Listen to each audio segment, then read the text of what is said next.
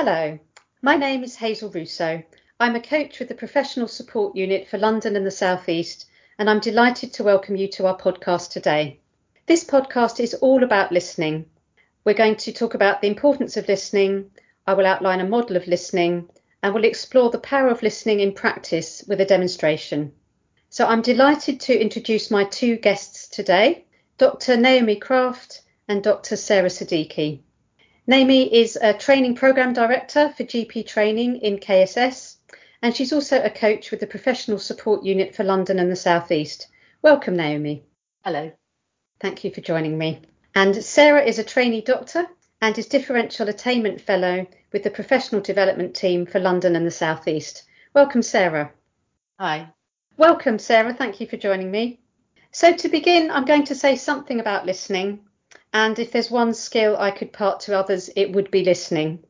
And I know that many people listening to this podcast will be familiar with what we're covering here and will be familiar with listening and ways of listening. If that's you, I really invite you to listen in a new way here today. So we're exploring listening in the context of differential attainment, and there's some things that we can consider here that could be really valuable. So, in general, we often think that we're listening, but what we're actually doing is waiting for our turn to speak. We might be thinking about something else or being distracted and looking at our watch or phone. Full listening is something different to this. It's about giving our full attention to another person. And when we listen fully, we give space to the other person to express what they need to express to us. So when someone experiences being fully heard, it can build trust and rapport and it supports relationship building. And this is really important when we think about differential attainment. We want to build relationships with trainees. So, listening is connected to where we place our attention. I'm going to introduce us to a useful way of thinking about listening, which is a model called the three levels of listening. And this was developed by the authors of a book called Coactive Coaching, and you can find the details of that book in the references in the introduction to this podcast. Level one listening is where the focus of attention of the listener is with themselves. So the listener is relating what is said back to themselves or their own experiences, thoughts, and feelings. Now, sometimes this is necessary, sometimes it's important. We need to gather information, we need to form an opinion or make an assessment about something. So sometimes we need to relate what's being said back to ourselves. But sometimes level one listening means the listener is being distracted by things which get in the way of really listening to the other person. So it could be looking at a computer screen or phone rather than making eye contact, or it could be that we're just wondering how long this is going to take, or I'm thinking about something else I've got to do, or what I'm having for dinner. Those are all examples of level one listening. So, level one listening is about meeting the needs of the listener rather than focusing on building a relationship with the speaker. Level two listening is something that you may be familiar with, and you may have heard of something called active listening. So that's where the focus of attention is with the person speaking. If we're face to face, we might be giving our full attention to the speaker, we might be making eye contact, we might be reflecting back words that we hear used by the speaker to demonstrate that we're listening and have understood what's being said. So that would be level two listening. And the attention of the listener is fully with the other person and what they're saying. So we're not relating it back to ourselves. Level three listening includes level two listening and goes beyond it. So it's sometimes called intuitive listening, and the listener's attention is fully on the speaker and also the wider environment of the speaker. So, as well as the words being used, the listener may notice what's not being said you might pick up on hunches about the speaker. You might notice emotions and body language. There might be silences or pauses in the conversation because, as the listener, you notice that the person speaking is thinking, and so you're not interrupting the thinking that's taking place. So the attention is fully on the speaker and what they're saying, plus what they're not saying. So powerful listening happens at levels two and three in the context of what we're looking at here today. So that's just a, a, simple overview. You can see more about that in the written module if you want to have a look at the tool about key skills on listening.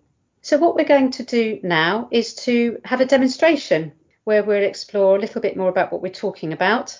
And this is where Naomi and Sarah come in. Sarah, you're going to be the trainee in this demonstration and Naomi the trainer. And Sarah, you're going to talk about something that you want to talk about for about a minute. Naomi, I'm going to invite you to do some level one listening. Great, off you go. Hi Naomi, I'm. Uh... Hi Sarah, just can you can you just hang on a second, just a tick. I've just got to put some stuff away. Okay. Yeah, yeah, yeah. Go ahead. Um, I sorry, I just basically wanted to have a little chat about um, you know, mm-hmm. I, have got these um these mm-hmm. exams coming up, um, and my membership oh, exams. Yeah. Um, oh, you'll be fine, Sarah, with those. I know you're so brilliant at exams. You haven't had any trouble before, have you? Well, um, actually, that's what I was a bit concerned about because I, I hadn't really um, hadn't passed the last time, and you know. Oh, I had forgotten that. Oh, yeah, but but that was ages ago. You're worried about that, I can hear, but I don't. I'm not worried about you. Um. Yeah. I. I. Okay. Well. Um. Actually, uh, you know, I, I was thinking because I didn't uh, pass last time, maybe I should get some advice, or um, you know, I, really? I was thinking. Hmm. Um. Okay. Well, I mean, everyone everyone fails an exam sometimes. I mean, I can remember I you know, I don't think I've ever actually told you, but I didn't actually pass all my A levels first time round, and so I know I do know what that feels like. You know, it's it's quite stressful, isn't it? Yeah, it, it is quite stressful actually. But I mean, there was there was a bit more that um, I, I I guess it was more about um the fact that um this is my last attempt, and you know, I was a bit concerned. Mm-hmm. Mm. Yeah. Yeah, no, I I mean, yeah, it's reasonable to be concerned, but I mean, you know, if you're doing all the preparation, you're, I, I can't really see there's going to be any problem, Sarah. I mean, you're, you've been working so hard. I, you know, I, I can't really see there's an issue. And, and nobody else has mentioned any issues about it, about the way you've been preparing. So I'm, I mean, you know, do you really think it's necessary to do anything different? Um, I guess, I guess not. Yeah. Let's pause that there. Thank you both. Um, so let's start. Yes. So Sarah, what was that like for you? It felt like there was a lot more that I was concerned about, um, but I didn't really get to address it because it felt a bit like a rushed or dismissive chat where, you know, I, I was reassured but without being able to give a full explanation of why I was concerned. Mm. And to what extent did you feel that the trainer was understanding your concern?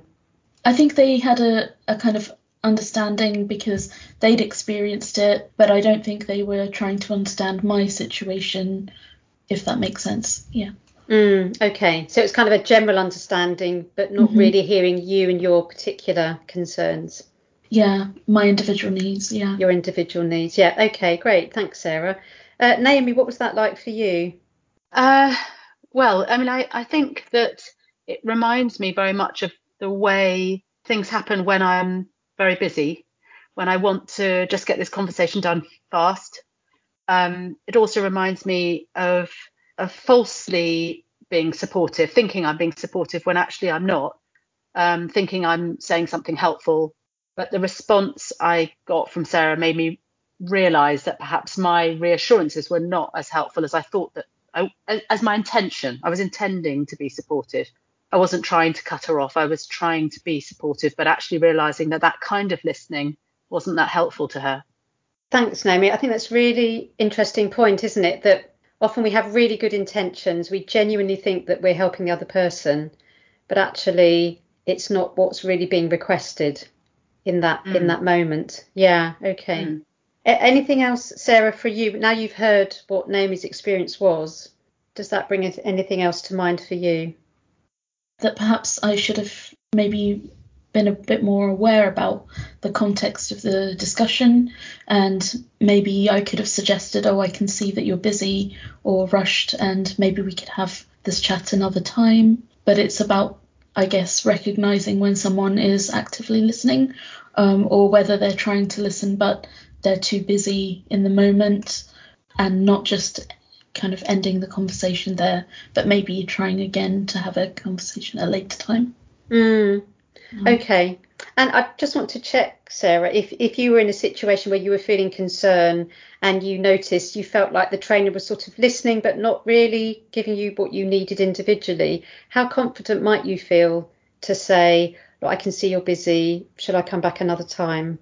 It, it's really difficult because of the kind of trainer trainee hierarchy to to be able to say that and mm. also to not feel like to be able to overcome the feeling of being dismissed and falsely reassured to have the confidence that that person can actually help you if given the right setting and time. It's difficult to then build a trainer trainee relationship if that makes sense. So listening is important because there might be more than what's said at the surface Yes, okay, great. Thank you. And Naomi, what do you hear in that? Uh, well, what I'm hearing also is that it's really fascinating how, even though I don't think of myself as being in a hierarchy with a trainee, I am aware that I am a more powerful position. And actually, um, the conversation and deconstructing like this reminds me that actually the trainer is more powerful than the trainee and has the power to end the conversation, to close down the conversation. And in fact, uh, Sarah might have needed more from me than I realized to invite her to say what she needed to say that she she might not feel able to do that unless I invite her that I'm now much more conscious of the power dynamic there from that conversation thank you let's run another demonstration another practice and this time uh, so, Sarah, you can talk about the same thing or something different. It's up to you. And Naomi, this time I'd like you to do your really your best listening. So, really listening in whatever way works for you. So, hi, hi, Naomi. Um, so, hi, um, Sarah. Um, I've basically uh, wanted to talk to you about my membership exams. Um, they're kind of round the corner now, um, with a couple of months left. Um, okay. Sarah, can I just um, just check. I'm just finishing something off. I Just I just want to make sure I put away my books and close what I'm doing so that I can give you my full attention. If you just hold on one second, I'm just going to move them to one side. Yeah, of course. Okay. Right. Okay, I've done that. Right, you've got my full attention. So, um, as I was saying, I've got these membership exams coming up, and I was a bit concerned because um, I haven't passed the exams before, and um, you know that obviously that that's um, been quite difficult for me.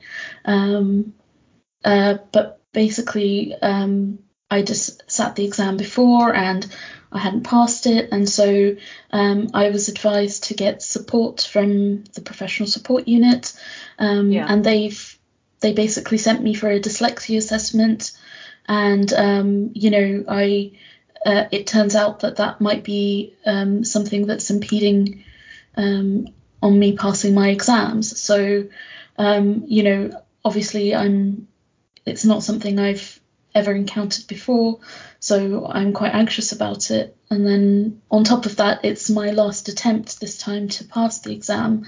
I'm very concerned about my training and the impact that it will have if I don't pass this time. Yeah. Um, okay. So what I really wanted to to basically approach you about was they've offered me some exam support coaching from mm-hmm. you know with regards to studying effectively with dyslexia um, and whether I could book in some study leave to make sure that I can attend these sessions and maybe have some focused time ahead of my exams seeing as this is my kind of final attempt um, and whether that's something that you you could support me with um, as my supervisor Okay. Listen, I'm really glad you came to talk to me about it. It sounds like you've been quite concerned about this and you you know even perhaps a bit anxious about it. Yeah. Yeah. Well, I'm sorry to hear that. That sounds tough. Oh, thank you. And and I'm also hearing that you've done an awful lot already to try and address what might be uh, an obstacle to you passing this exam, and you've taken up the offer of the PSU referral and you've found out something about the way in which you learn, which has identified that there's a dyslexia element, and you've got some things lined up that might be of support to you. Yeah, it's uh, a bit tricky because a lot of the kind of coaching sessions are within kind of clinic time and working time. So, you know, I can revise in the evenings, but it's mm. also kind of trying to manage that time, um, you know, my clinical duties with being able to attend these sessions is um, is something that's also causing me a deal of concern. So that's why yes. I wanted to talk to you really. Yes. No, I hear that. Sounds like what would be helpful, perhaps if I've understood you correctly, is to have a conversation now about how to balance your work commitments with the need to attend the study leave sessions in order to support you getting through this exam. Is that right? That's right. Yeah, that would be really helpful. Okay. Okay. So how can I what do you think would be helpful from from me? What do you need from me, do you think? Um, maybe just being able to kind of have protected time to uh, revise, um, being able to book in that study leave and have that approval ahead of time, uh, and maybe if I can swap around some of my leave dates so that I can have some time um, before the exam to really focus on my revision. Okay, that sounds. Um, sorry, I interrupted sorry, you. Go on. I, I was also going to say if you if you know of anyone else who's doing the exam or you know you have any tips uh, about the exam yourself, then I'd be more than grateful for any advice. Okay.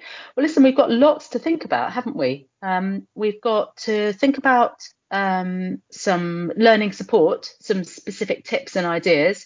We've got to think about uh, the protected time and how best to use that, and also thinking about the balance between getting that time to revise and going to those courses and also continuing to get the, the time that you need at the practice. Um, I'm just wondering, given that uh, I have to go shortly, whether we should consider setting aside a slightly longer space of time to really look into this in more detail so that I can, now that I know what it is that you'd like to think about, I can spend a bit of time thinking about it before we talk again, and then we can have another chat about how we might move forward. Because we have a supervision, don't we, every week? And so perhaps in our next supervision this week, we can focus entirely on this. That would be really great. Yeah. Thank you so much. Okay.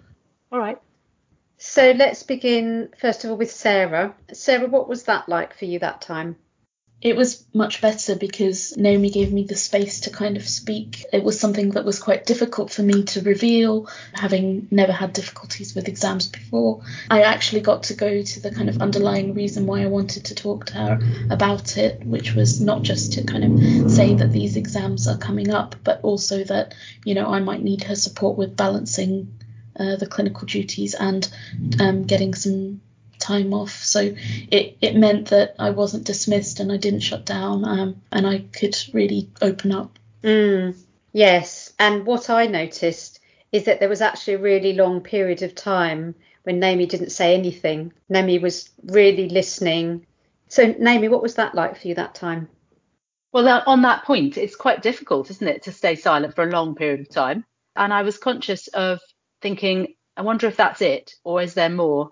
So I was trying to just hold my nerve to not say anything for a bit longer and a bit longer and a bit longer and a bit longer and then even a bit longer, a bit longer than I even felt comfortable mm. until it really felt like there was a moment when you reached a natural pause. It was much more powerful to do that because it seemed that actually you got to a place which I hadn't anticipated because it wasn't just that you were telling me that you were concerned and it was difficult and you were worried about the exam. That wasn't the only thing. You actually wanted to ask me something specific. If I jumped in earlier, it would have slowed down getting to that point. Yes. And there's something, Naomi, you've demonstrated really well there, which um, when I did my coach training, there was a, a little tip that I was taught, which was called the three second rule, which you may be aware of, that when you're thinking of coming in, you pause for three seconds, and then generally, exactly as you say, there's more, and then maybe there's more, and then maybe there's more until there isn't any more. So it's a really great way to approach listening. Yeah. What I noticed as well, Naomi, is that when you did come in, you were reflecting back to Sarah what she'd said to you. Mm. What was that like for yeah. you, Sarah? Um, it was good actually because it reminded me that there wasn't anything I'd missed out, and it made me think, oh, she's really listened to what I've said. Mm. If I can also add that one of the things that I felt was really interesting for me is that it didn't take longer because I still was busy and I still had to stop and make space, but I um, I didn't have to deal with it straight away. We got out what it was that was needing to be discussed and then negotiated when we could talk about it in a space which was protected because I was conscious that the first time I demonstrated this, I was also busy. So I wanted to make it clear that I didn't listen differently because I had acres of time. I listened differently in the same amount of time, but just negotiated it differently. Yeah, I think that's really, really helpful, Naomi. And I really loved what you did at the beginning, where you said, I'm just going to put my papers aside. So, really kind of signaling very clearly, I am busy. I'm stopping doing this now so that I can give you my full attention. That seemed really powerful to me and really giving very, very positive message to Sarah as the trainee. So, what was that like for you? And when you compare that to the first time when you said you felt you were being dismissed? It was a lot clearer that actually she, uh, Naomi's very busy at the moment and she's actually setting time aside or clearing a space to have this conversation. But then it also made me aware that, you know, I shouldn't go on too long. And it was really useful to have her say, okay, let's talk about this again another time because it's it demonstrates to me that maybe it's not the perfect time to go into much detail. It's very difficult, I think, when you're a trainee trying to squeeze in a, a conversation and then you know that your trainers are always quite busy or in the middle of something and juggling multiple responsibilities. You don't really want to kind of interfere, but um, it's important, I guess, to be heard, but also recognise that there's a time and a place. Yeah, I think that in a sense it's kind of signposting, isn't it? Signposting, signalling, framing the conversation. I'm busy. I'm setting aside this time here now for you. And now, because I'm busy, let's arrange another time. So it's all really clear, helpful messaging demonstrating that you're listening as a trainer and that you're busy and that we can do this on another occasion. So giving you my full attention. Great. Anything else that either of you wants to say? I guess just to add to that point, I could have enhanced that even more, I guess, by saying, I'm going to put my books away, give you my full attention. And I've probably got about five minutes because I'm going to a meeting in five minutes. Just signal to Sarah even more clearly that you've got my full attention and it's limited. That would have enhanced it. I didn't think of that till afterwards, but I've definitely used that trick before. So Sarah knows she's got absolutely a hard stop in five minutes. And then I could have, as I approached it, I might have said, you know, as you know, I've got to stop now and let's arrange to continue this conversation going forward. Yes, that's really helpful, really clear. Thank you. So, uh, if you're a trainer and you're listening to this, I invite you to take a moment to think about how you listen and how you might enhance your listening. So, where do you listen well? So, think about trainees where you know you listen well, or circumstances and situations where you know you listen well. Also, think about where you might be able to enhance your listening sometimes we find it easier to listen to people who are more like us, for example. Uh, we don't necessarily mean to do that or know that we're doing that, but we might do that. It may be that with certain trainees, you might find it more challenging or less comfortable to listen to them than to other trainees. If that's the case, then notice that and see how you could listen fully to those trainees next time. Equally, it could be that there are contexts or situations where you find it easier or more difficult to listen. So, in the example that we heard with Naomi and Sarah, Naomi was very busy, so she was signposting that as a way to uh, frame how she was going to listen. So that's again something that you can do with your trainees. If you're really busy, you're in the middle of something, you can let them know and suggest, I can't talk right now. Let's see if we can put a time in tomorrow or next week when we could have this conversation. Uh, you might also want to have a look at our toolkit on the listening skills, as I've mentioned before, which includes more detail about what we've talked about here and some simple exercises you can try. So I'd like to thank Naomi and Sarah very much for uh, what I think has been a really helpful and productive demonstration. Thank you, Hazel. Thanks, Hazel. Thank you, and thank you for listening.